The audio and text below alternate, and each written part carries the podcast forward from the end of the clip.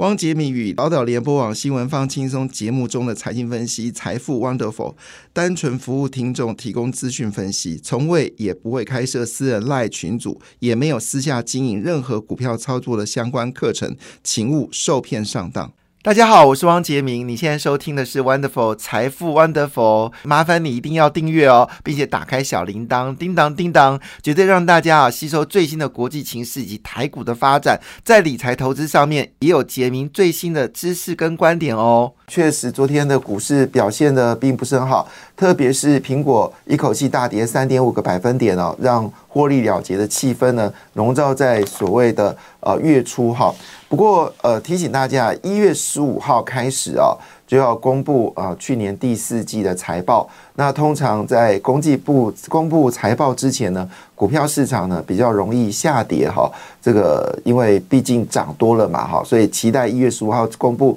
第四季财报呢，都会有一些获利了结的卖压，这不难。好，通常呢，如果股票一路跌，在公布季报之前呢，很可能就会上涨。那反过来说。当股票一路在上涨的时候呢，公布季报前呢，市场因为担心季报会不会不如人意啦，或者获利没有像之前那么好啊，或者不如预期的好，那股票市场呢都会呈现先卖的一个状态。好，那当然股票下跌的过程当中，就会反过来想啊，季报恐怕没那么糟糕啊，啊，业绩报出奇的好，甚至呢可能季报会不会有惊喜啊？所以股票呢最容易就是呃上涨。好，那像去年的十月份，好就很明显嘛，好在这个。呃，经过了七六五六七呃呃七八九月的下跌，那么十月份公布财报之后呢，啊，之前呢股票就开始有往上走高的格局，因为大家会想说第三季财报可能没有那么糟糕啊，股票会不会跌得太过头啦？好，那所以从十月份股票呢就开始反攻了。好，一四七十一月、四月、七月、十月，通常是股票重要的转折点，因为这个跟所谓的季报是有关系的。那单单四月天五穷六绝七上吊，八月暑假效应，九月中的十月缓步上扬，所以通常呢，一月到四月这段时间股票上涨几率比较高。另外一部分呢，就十月到十二月股票上涨几率比较高，比较高。但是第二季跟第三季股票下跌几率就比较大。好，这是整体市场的一个状态。所以昨天非半指数大跌三点六五个百分点，其实反映的是一些利空消息。等我再跟大家做报告。那东北亚股市呢？当然受到了，就是特别日本哈，受到了这个呃，看一下。日本股市还没开盘，好，因为日本还在放这个元旦的假期啊。那这个韩国股市呢是上涨啊，涨了零点五五个百分点。那因为欧洲呢公布了 PMI 数据啊，并不连续十八个月的萎缩，所以市场认为去年其实日欧洲国家呢其实是进入一个景气衰退的一个形态。那今年经济有没有起来呢？大家也是高度的一个关心了哈。那就主要还是要看 PMI，那 PMI 公布出来数据呢还是不如。理想啊，这消息呢使周真的欧洲股市呢交易稍微清淡哦，那么涨跌也不是很明显。德国股市呢是微幅上涨零点一一个百分点，英国股市下跌零点一五个百分点，法国股市呢只是下跌零点一六个百分点哦。亚洲股市基本上全面下跌，好，那只有菲律宾股市呢是一个上涨的格局，涨了一点六一个百分点。好，那中国股市呢，在涨了一天之后呢，昨天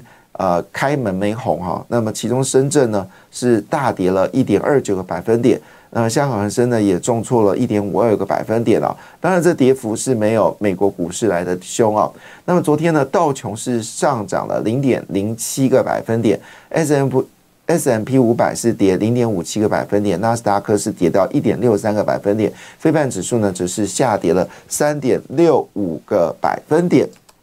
那主要原因是因为巴克莱这家大型的券商呢警告一件事情，说 iPhone 呢可能需求不振，那么使得苹果的股票呢就走低了。那晶片的股票全面遭受到卖压，那么其中也包括了 AMD、英特尔、艾斯摩尔都全面的下跌。那另外一部分呢，美国财政部已经要求车用电池自二零二四年开始，电动汽车必须有百分之五十以上的电池部分或者材料必须在北美组装，才能获得每辆三千七百五十美元的税收。那我们知道这个消息在之前爆发之后，宁德时代在去年股票就是全世界最大的锂电池公司哦，是最凶悍的锂电池公司，在去年的股票是跌掉了二十五个百分点。那以目前为止来看呢，市场似乎非常关心的还是在于哦，整个美国电动车的一个发展。好，当然在这个情况下，我们是说，呃，昨天科技五大王倒成一片了，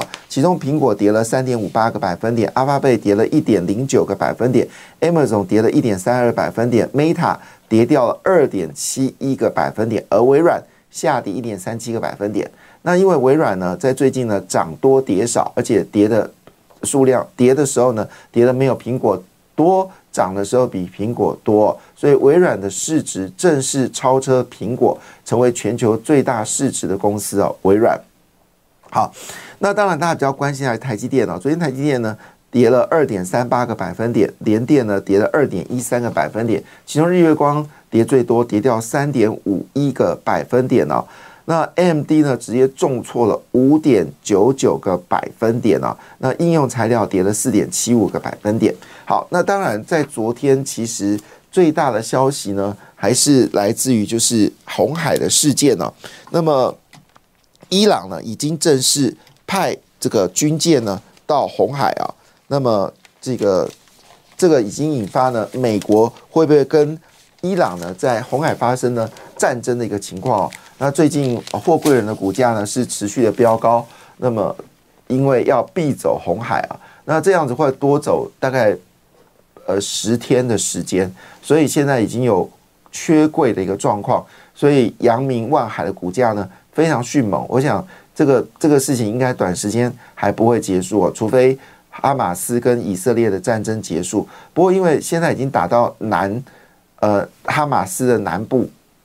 换个角度来说呢，其实战事非常的焦灼。你想看一件事嘛，哈马斯的军人他可以换便服啊，换便服你就抓不出他是哈马斯的军人。但是呢，他只要以色列的军队一离开，他换上军装或者根本不用换军装，拿枪就可以对准以色列的部队哦。像这种这种战争其实是非常难打的，因为呃，就跟。当时跟这个阿富汗的恐怖主义者打一样，因为如果他没有说我就是哈马斯，其实他就跟一般的中东人长得是一样的，所以这个战争看起来已经进入到相对的焦灼。那只要这个战争焦灼呢，伊朗呃，身为这个恐怖主义的领头羊，好跟真主党的关系很好，肯定他一定要做。做一些表态嘛，不能让哈马斯真主党小弟去打仗，就哈伊朗没有表现哦，所以伊朗呢，当然一定会派出一些武力来恫吓红海。所以以目前为止呢，伊朗军机进入了红海，油价呢是上涨了两个百分点，但最后呢，油价走低了，毕竟美国才是全世界最大的石油出出输出口出口国，也是全世界最大的天然气的出口国。现在呃。这个美国已经取代澳洲成为全球最大的出口国之一啊，所以呢，这个情况下，油价呃可能要上涨的可能性也不是那么大啊，因为有美国来这个努力啊，但是呢，货柜人的价格可能会上涨，这是第一个利空，就是伊朗军舰进入到红海。那所以，二零二四年第一个交易日的台股就股汇双杀啊，那么台币呢就贬回了三十点八六六，贬值呢是零点四二个百分点，是创三周以来最大的下跌哦。那加权指数呢则是跌破五日线了，那么收在一万七千八百五十三点哦。那么粉碎今天昨天开红盘的这个的的想法。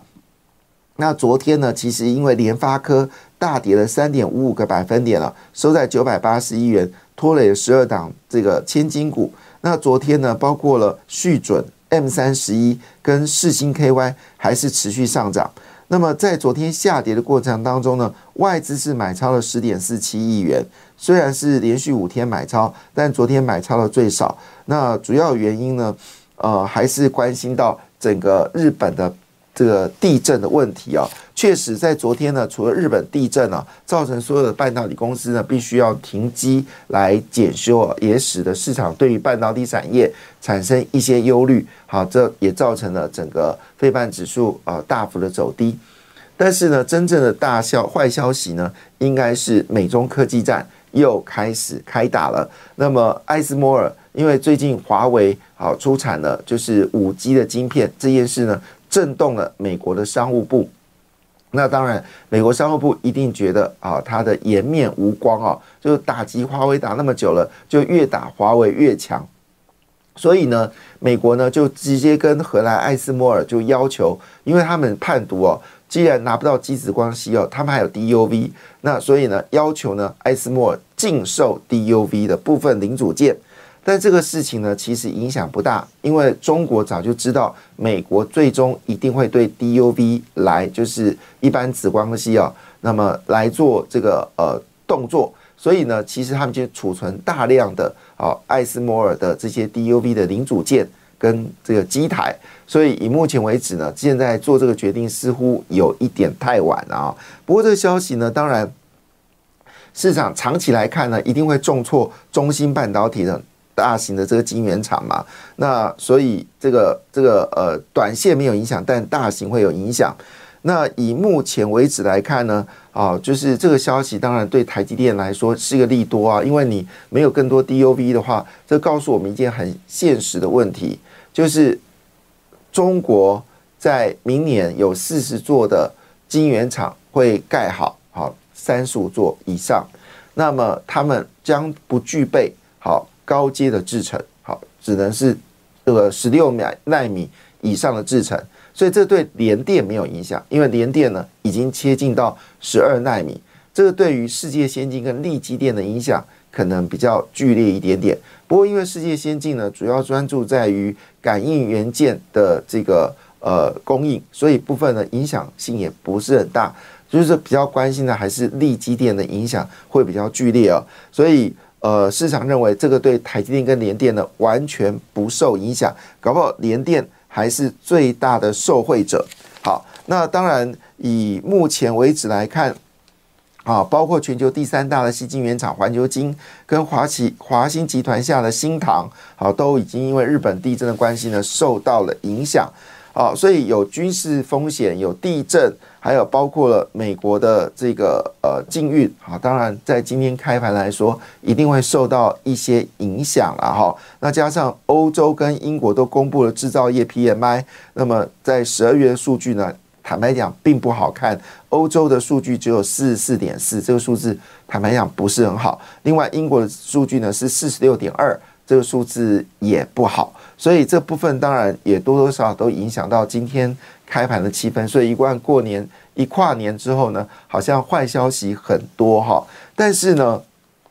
也有好消息，包括散装货运人已经确定有这个缺船潮，所以包括裕民、惠阳、新兴，好是最大的受惠者。昨天四维也上涨了。短期部分呢，因为航运业本来就是二到，呃，散装货运本来二到四月就是传统的旺季，那现在状况呢，恐怕会提前发展，所以在乱世当中，唯一的浮木就是散装货运人表现呢，应该相对比较稳定。那主要的就是昨天裕民、惠阳都有上涨，新兴也有上涨，那当然四维涨得比较多。好，今天可能还是由散装货运人跟货柜人。独领风骚，那货柜人货柜人比较在乎的应该是阳明跟万海，好，那当然最近以现行来看呢，这个长荣海运的现行也是不错的，但因为长荣海运之前呢一口气减资了六十个百分点，那当然大股东是赚到眼泪流出来，好，但是小股东呢则是欲哭无泪啊，到目前为止可能都还没有填填掉当时的这个亏损，所以呢，呃，你如果喜欢货柜人。比较偏向建议的还是这种比较正当经营的哈，就是我们说的不会去让小股东受伤的。好，阳明跟望海啊，可能会比较适合。当然你要买长荣，我没意见。好，但是看起来整个缺船潮、缺柜潮已经出来了。但股票市场这样跌，你会担心吗？其实我觉得不需要担心，因为有个指标很重要，叫比特币。那比特币呢，已经冲到四点五万元一枚哈。那之前最高价呢，曾经逼近到七万元。那么在去年的一月份呢，跌到了大概是一万五千元，现在已经涨到四万五千元一枚比特币啊。那比特币呢，基本上走势图呢，其实跟股票市场走势图是比较接近的。好，你可以看到七月到十月它有跌，四月到七月也有涨。那现在比特币往上走高，比较市场的气氛还是比较多哈。那这个外资呢，暗战世新科跟这个世新跟联发科。那么现在联发科的目标价呢，最高是一二八八，最低是一万一。好，那世新 KY 呢，最高是五千，好，最低呢是三千八。好，那现在已经要逼近到四千元了嘛，所以世新 KY 股价呢，看起来还是利多不断了。那么在 ETF 里面呢，最近一个月表现最好的是星光标普电动车，今月报酬率七块二，呃七点二 percent。第二名是富华台湾科技优息，好，第三名是中信成长高股息，第四是兆丰永续股高股息，第五是台新永续高息中小。好，台湾永续高息中也是 ETF。那么基金部分呢，表现最好的是日盛新台商，去年报酬率是一点零三倍。第二名是日盛 MIT 啊，报酬率九十五点七。第三名是日盛上选，报酬率是九十。另另外是入博迈。台湾五 G 好报酬率是八十八点一，野村有两档入榜，好野村高科技跟野村一科技分别是八十七点一跟八十四个百分点，汉雅是汉雅精华跟汉雅高科技，安联是安联高科技，报酬率都有七成以上啊，所以 ETF 表现呢，其实还是可以去关心的。感谢你的收听，也祝福你投资顺利，荷包一定要给它满满哦！请订阅杰明的 Podcast 跟 YouTube 频道《财富 Wonderful》，感谢，谢谢 Lola。